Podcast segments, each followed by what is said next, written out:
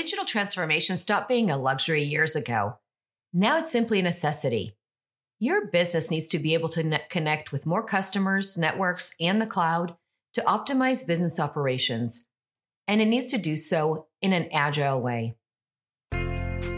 Welcome to the Power of Digital Policy, a show that helps digital marketers, online communications directors, and others throughout the organization balance out risks and opportunities created by using digital channels. Here's your host, Kristina Podnar. Buzzwords such as the agile workplace, sprints, and a minimum viable product or MVP are brought to us courtesy of large consulting companies. But buzzwords aside, there's something to be said about the incremental improvement approach that Agile introduces. It can, as we will hear today, shift an organization's culture and help you succeed in digital transformation. Speaking with me today is Carol May, she has a long career history steeped in success of delivering transformational change to globally recognized financial services brands. Carol is appreciated as a thought leader, driving change on the ground while exceeding targets in all categories.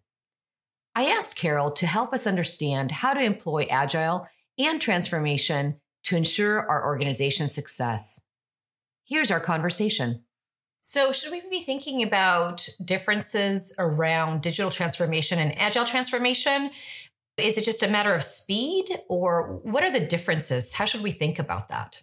A digital transformation, agile transformation, I put them into uh, two separate buckets, but they're very interlinked. So, digital transformation, for example, organizations are now looking at how they deliver digital solutions to their customers. So, digital banking solutions to customers, for example, being able to do much more on your mobile device than you were able to do um, even on the internet or at a branch. Whereas agile transformation is looking at how do we deliver those solutions, i.e., digital solutions, to our customers in a quicker time frame with greater value.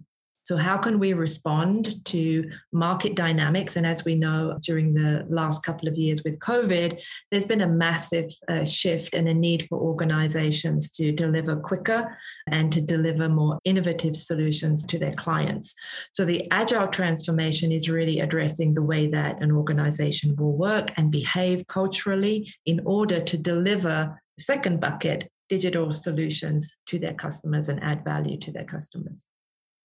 Is it really transformation or is it transformation in the sense of it sounds like really what we're doing is we're transforming into a new type of work or an entirely new way of sort of being. So it's not so much that we take on a transformation and then we're done. It's basically we transform, we're something new, but I'm assuming that that also means we continue transforming in the future.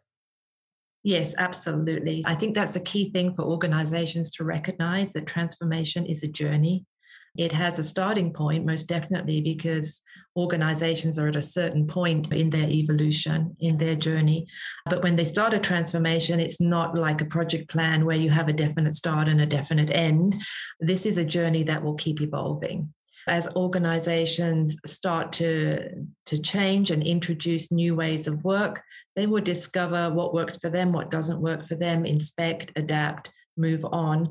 And of course, the market is continually changing, customer needs are continually changing, and they're changing in a much more rapid time frame than ever before. And therefore, organizations have to be able to um, really uh, inspect what they're doing, make the adaptations, pivot where necessary, and do it in a much quicker time frame than they've ever done before. So transformation is an ongoing journey.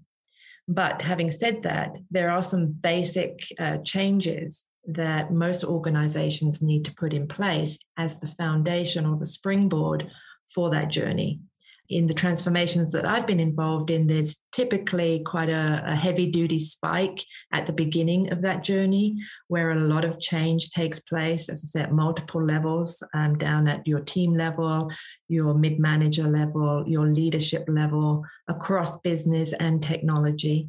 So, widespread change, bringing about new ways of work and new ways of behaving, cultural adjustments and then continually evolving, optimizing until um, that, that change is less in terms potentially the ways of work, but organizations have honed their skill in being able to adapt to market changes rapidly. The things really that push an organization to change? That's really one of the fundamental questions that I have for you.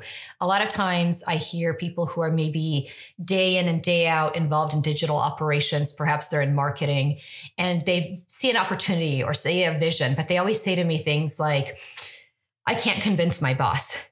So, how do you really convince an organization to change? What type of an event has to happen? What's been your experience in this space? Typically, the event is external and it boils down to the customer. You know, is, is an organization enabling that customer with value? So, are they providing value to their customers? And the customer speaks for themselves. If they're not, they move away. And that tends to be the external trigger for internal change within an organization. But what we've seen over the last two years with the COVID uh, pandemic is again, it's an external force, one that any organization cannot control, but they have to adapt to it. And the successful organizations are those that have spotted that early um, and pivoted the way that they work to enable a virtual workforce. So that's a massive change in itself but how to harness that massive workforce to be able to rapidly respond to customer need, because that has changed significantly during the COVID period. So, if we look at financial services, for example, what I'm seeing in the banking industry is a, a massive push for digital solutions and move away from branch banking and customers that have a need for innovation. They want something, the customers are actually looking for what is new and exciting in, in this space. Um, and that's pushing the, the banks to really look more innovatively at their product suites and how do they become first to market. So then the, these external forces are pushing change into the organizations, and then it pretty much becomes a competitive uh, race. So, who's going to get to market first and who's going to capture that market share? And that is one of the biggest drivers or catalysts for change right now. Who's leading the agile transformation inside of an organization? As an organization recognizes how we really do need to change, we're starting to either hear changes from the consumer or we're seeing revenue drop. There's some kind of an event who then should really be the person inside of a financial services organization to take over at the helm and lead that transformational effort? The most successful transformations that I've seen are those where there that has been recognized at the leadership level. There's a commitment at leadership for change uh, and a commitment to drive it through the organization. But bringing along all levels of the organization around that change. So, not mandating a change, but using it as a, a catalyst for collaboration across the organization for change. It's really where do the worlds of the bottom up and the top down meet? So, although you might have leadership uh, sponsorship, you really have to have that uh, embracing for that change at all levels within the organization. And so, leadership not only have mandate the change, but they have to live that change. And uh, the successful organizations are where, where leadership are actually leading by example and becoming more flexible, more adaptive, and creating that passion for change through their teams rather than just uh, mandating that we have to change. When you say more flexible and more adaptive, I don't necessarily think of financial services in those terms. Yeah. So every industry has its constraints. As we know, financial services is highly regulated. And there are some things that you, the organizations just have to accept that they have to work with it versus change it. So, those financial services organizations that are the most rapid to come to market are those that look at agility, not just from a technical perspective, not just technology teams, but how do you bring together a collaboration of your technology teams, your business teams, your product teams, and then your teams that uh, really uh, are on the, the fringe of the business in terms of legal, risk, compliance. How do you bring all of those together in true collaboration so that as you build new products, you are fully appreciative and understanding of what it's going to take to launch that product into a given market, bearing in mind the regulatory constraints. And that's where the uh, most success has been is in true business agility versus where product will uh, come up with a new idea, pass it on to technology to build out that product, and then perhaps legal or regulatory implications are not known until later in the life cycle, which uh, tends then to slow things down. So, really, uh, when I say lead by example, it's at the leadership level across the organization, being more responsive and adaptive to customer need and working collaboratively at all levels to embrace innovation, more flexibility, and practical and effective ways of working in order to be able to deliver more quickly and with higher levels of quality and understanding the value that's expected by the customer and being able to deliver to that or even exceeding it. Spoken from true experience, Carol, it sounds like you have the formula down.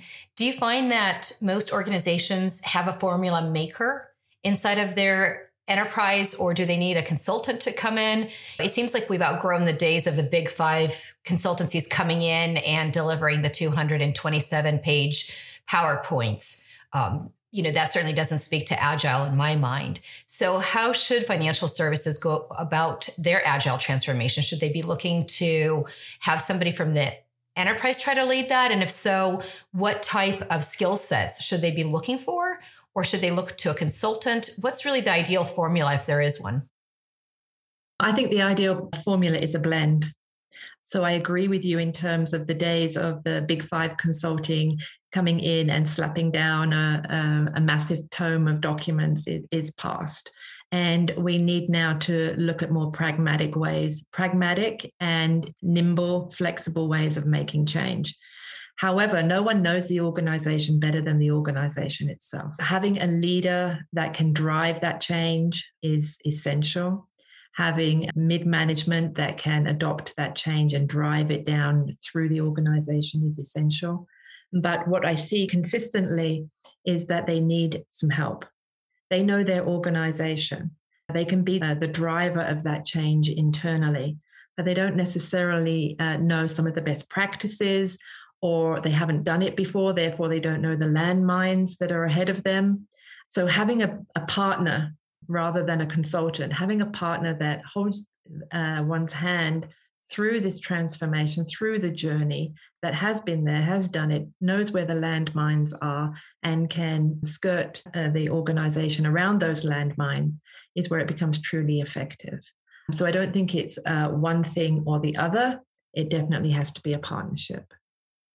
And in that partnership, I'm assuming there's a lot of change management, especially in financial services where you might have people that have really been with the organization for many years. They're loyal employees, they've been around the block, some of them maybe for a very long period of time, but the world is changing. How do you advise organizations to start helping their employees transition into that change and really embrace it?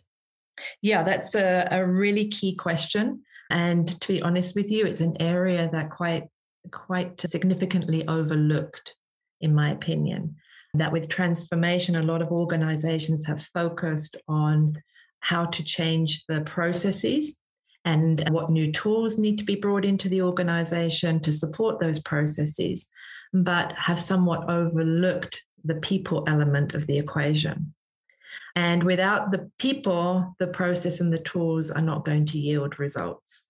In the transformations that I've worked on over the years, I've always focused on how do we help the people to come along? And if we look at the lean agile mindset, it's it's really a combination of people's beliefs, their assumptions, uh, and also their attitudes. And quite frankly, uh, people sometimes underestimate how their beliefs actually translate into actions and how they behave.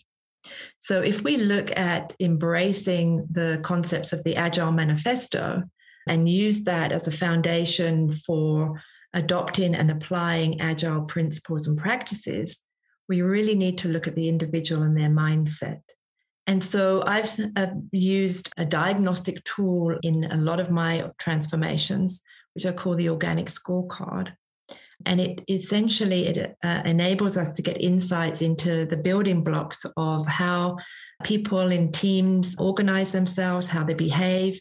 And we couple that with agile mindfulness coaching, which enables us to really understand where the individual is at that moment in time, how they engage with their team, and really help them through the change curve. Looking at how to guide and support them amidst the organizational change, how to support them by underpinning the agile values and principles to help build them, build their awareness. And awareness is really the key. So once one knows oneself, one can really understand how one then engages with others and how one can manage stress constructively, because with any change, there's a degree of stress.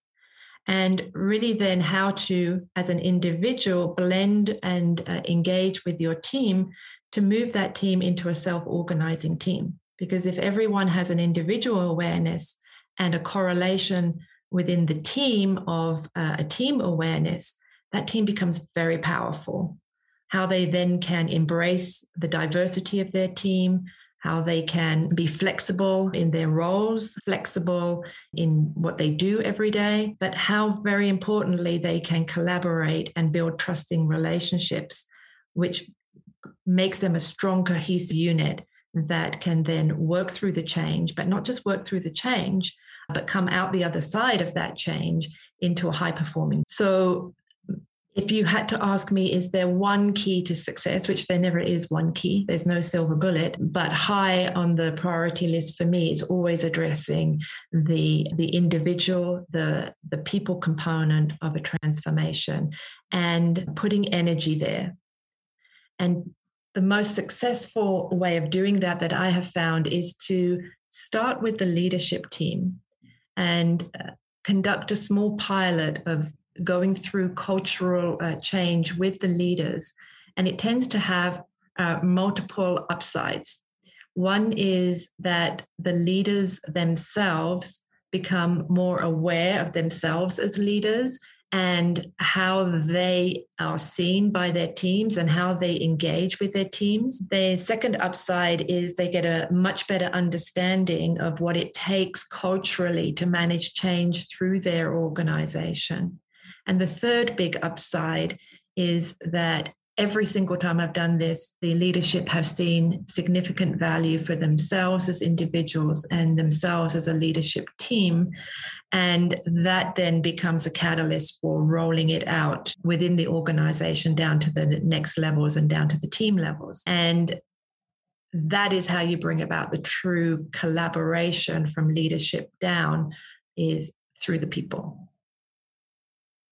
Does it uh, vary from organization to organization, though, in terms of, I'm wondering if there are organizations or entities that have more of a bottoms up culture rather than a top down? And is it possible to drive that change and agile transformation from the bottom up? Or do we need to really have some component of leadership involved?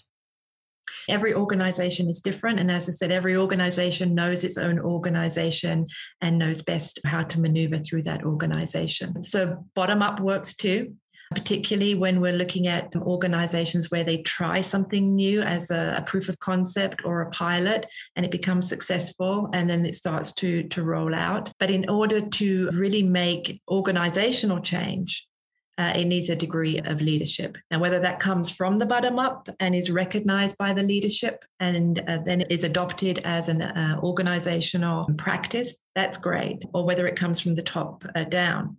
But at some point, the top and the bottom have to meet. And that's the sweet spot. And if we can get that top and bottom to meet, not just in terms of process and tools, but through people and people embracing the fact that they uh, have an awareness of where they are, where they want to be, and how best to get there by themselves within a team, within a leadership structure, that's when the true magic happens. And what should we do about the individuals that don't see themselves within the team or within the structure or transforming? Because there's always that one or two individual that just doesn't want to change. They're not interested. It doesn't work for them. And they're digging in their heels and they just are not along for this ride. How do you deal with those? Because that's always a challenge, I think. Yeah, it is. And perhaps I can give you a little case study. Um, oh, I'd love it. all right. So uh, this goes to quite a few years back. So I was pulled into a very large insurance company, and they had an area that had been delivering incremental change into production over the last seven years, but they hadn't delivered any new product feature or innovation. And the organization felt that they were getting left behind. Competitors were overtaking them, and they really needed this team to step up and start delivering a new product feature. So I was brought in to, to manage that transformation. And that wasn't just an agile transformation, it was a, a product transformation too. Now, what I found was we had a team that for over seven years had grown increasingly toxic, okay, and very resistant to change. And after a few months, I realized I was out of my depth, that I couldn't help these people transform on any level people, process, or tools by myself. And at that point is where I engaged with the, the organic scorecard process and agile mindfulness. And with a partner, we worked over a period of eight months. And each individual went through their own coaching. And then as a team, teams of eight, and took us, as I say, about eight months to get through the whole process. I was one of the first to go through the process myself just to make sure that, okay, this is something that can work and, and B will be accepted. People will sign up for it and will go by themselves without having to be pushed to going. So it took the time and I was very nervous about it. Now, the I had, uh, if you look at the end result, it was a night and day difference from the day we took over people started to collaborate they started to share their knowledge which was a big thing before. People were not sharing their knowledge which is why innovation was not happening. He who had the knowledge had the power and they were not going to share it. So this broke down those barriers. And over time this team started to coalesce into a well organized team of teams. And in 12 months we delivered eight months to go through this process, but overall 12 months, we delivered two new product features to, to market.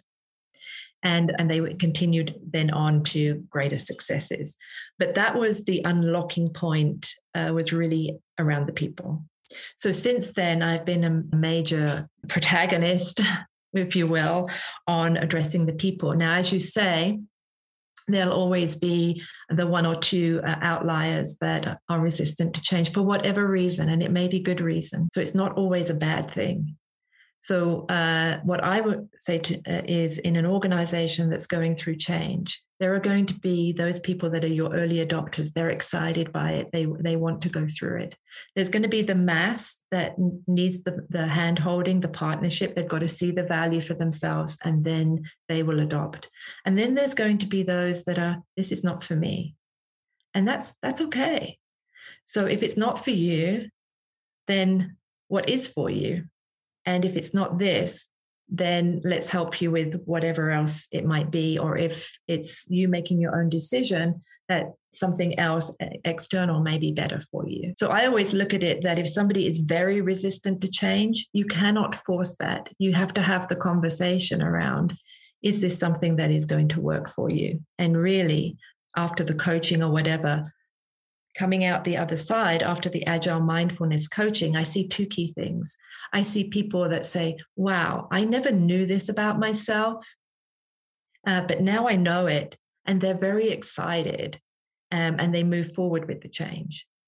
And then I see the others that are, wow, I didn't know this about myself, but I now know what I want and this isn't. And if you get that, if you get those two results, you can deal with it, right?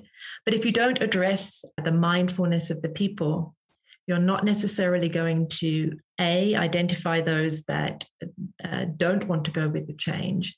So if we do not identify those that are not adaptive to change we're at risk of passive aggressive behavior. And that's very dangerous within an organization. So if we can work understand where people are at and those that want to go ahead with the change that want to embrace it they will move forward by themselves. Those that are a little bit hesitant might need some help, and there's that help, and they move forward with the change. Those that really don't want to change, then they don't move forward with that change, and there's an alternative plan. But at least by going through the process of uh, addressing the mindfulness of where people are at and how to help them move forward, we've identified who will move forward and who potentially won't. I like how you've summarized that because it makes me feel like whatever the outcome is, we can be in a situation where everybody feels good about it. And so it's not necessarily a very me against you environment. It's not very much, it doesn't have to be combative, it doesn't have to be negative. It's just a matter of figuring out who fits in where and what's best for the individual and helping them get from point A to point B in a way that works for them and works for the organization. Yep, absolutely. So, another little case study is um, I was working with an organization that in their uh, project management office, they were responsible for the transformation itself. Right, for driving that within the organization. And they had a lot of good people that had high energy, were very focused on change. With that came the fact that there were no doers right? So they had a lot of people with good ideas. They had people that could consult with their clients within the organization and could share what needed to be done. But there was a lack of implementation. And that was something that had been picked up by leadership. Okay, we've got a lot of good ideas, but we're not getting them through the pipe and implemented. And so by going through uh, and addressing the process, we understood okay, the process seems sound. Okay, we have all of the tools that we need. So, what is, where is the blocker? And the blocker came by understanding the, the mindset of the people and what drives them. And to understand, okay, so we have all the innovative ideas, but now we need to supplement this team with people that can take the idea and actually implement it in pragmatic terms. And uh, we shared that back with the leadership. Once they were aware, they said, oh, well, we see that for ourselves. Now you've told us that we can see it for ourselves. And so they put the, the money behind now bringing in a couple of more people, supplemented the team with the right um, skill sets and the right mindsets. And that blocker then starts to clear. And they have the ideas and they have the implementation. So sometimes just addressing process and tools will get you so far, but it may not yield, as I said, all of the results that you're looking for. You definitely need to address the people component. So I've learned quite a bit from you today. The one thing that I'm still curious about, Carol, is, you know, is there a potential time frame for transformation? Especially when we say agile, it makes me think like, oh, that'll be fast. But from the use cases you've shared today, it sounds like it's going to take as long as it takes, and there's no magic sort of time frame in which an organization can transform. Is that true? Um, well, as we said, transformation is a journey. So by trying to put a time frame on it, it is dangerous in a way because it can set up false expectations that we are, uh, you know, we're going to be a totally transformed organization within a year, within six months, within three months, whatever. So, what I tend advocate to organizations is to understand that it is a journey but where what are the goals that you want to achieve? And where are your key pain points? And uh, blend the the goals the organization is trying to meet with where the key pain points are and address those as the first priority. And to work with the collaboration of the leadership and the teams to actually build out a roadmap for how we address that what's in that Venn diagram of goals and pain points. And once we start to show the results on those areas, it A gives confidence that change is happening, pain points are being addressed, and delivery is actually happening according to the goals that need to be met. And thereafter, transformation continues, but it's value add. And because there will continually be external catalyst for change, the organization eh, will be continually transforming. So, really, a new way of thinking, a new way of working. Like you said, a very long journey, but hopefully a successful one. And certainly, with all of the tips and tricks you've given us today, one that should be much easier for the listener. Appreciate you coming by today, Carol, to hang out, discuss agile transformation, and share with us the depth and experience of what you've been through. Because uh, I consider you now the, the go to person on agile transformation. You've seen a lot of this, you've been through the trenches, and you have the scars to prove it. Thank you for joining the Power of Digital Policy. To sign up for our newsletter, get access to policy checklists, detailed information on policies, and other helpful resources, head over to thepowerofdigitalpolicy.com. If you get a moment, please leave a review on iTunes to help your digital colleagues find out about the podcast.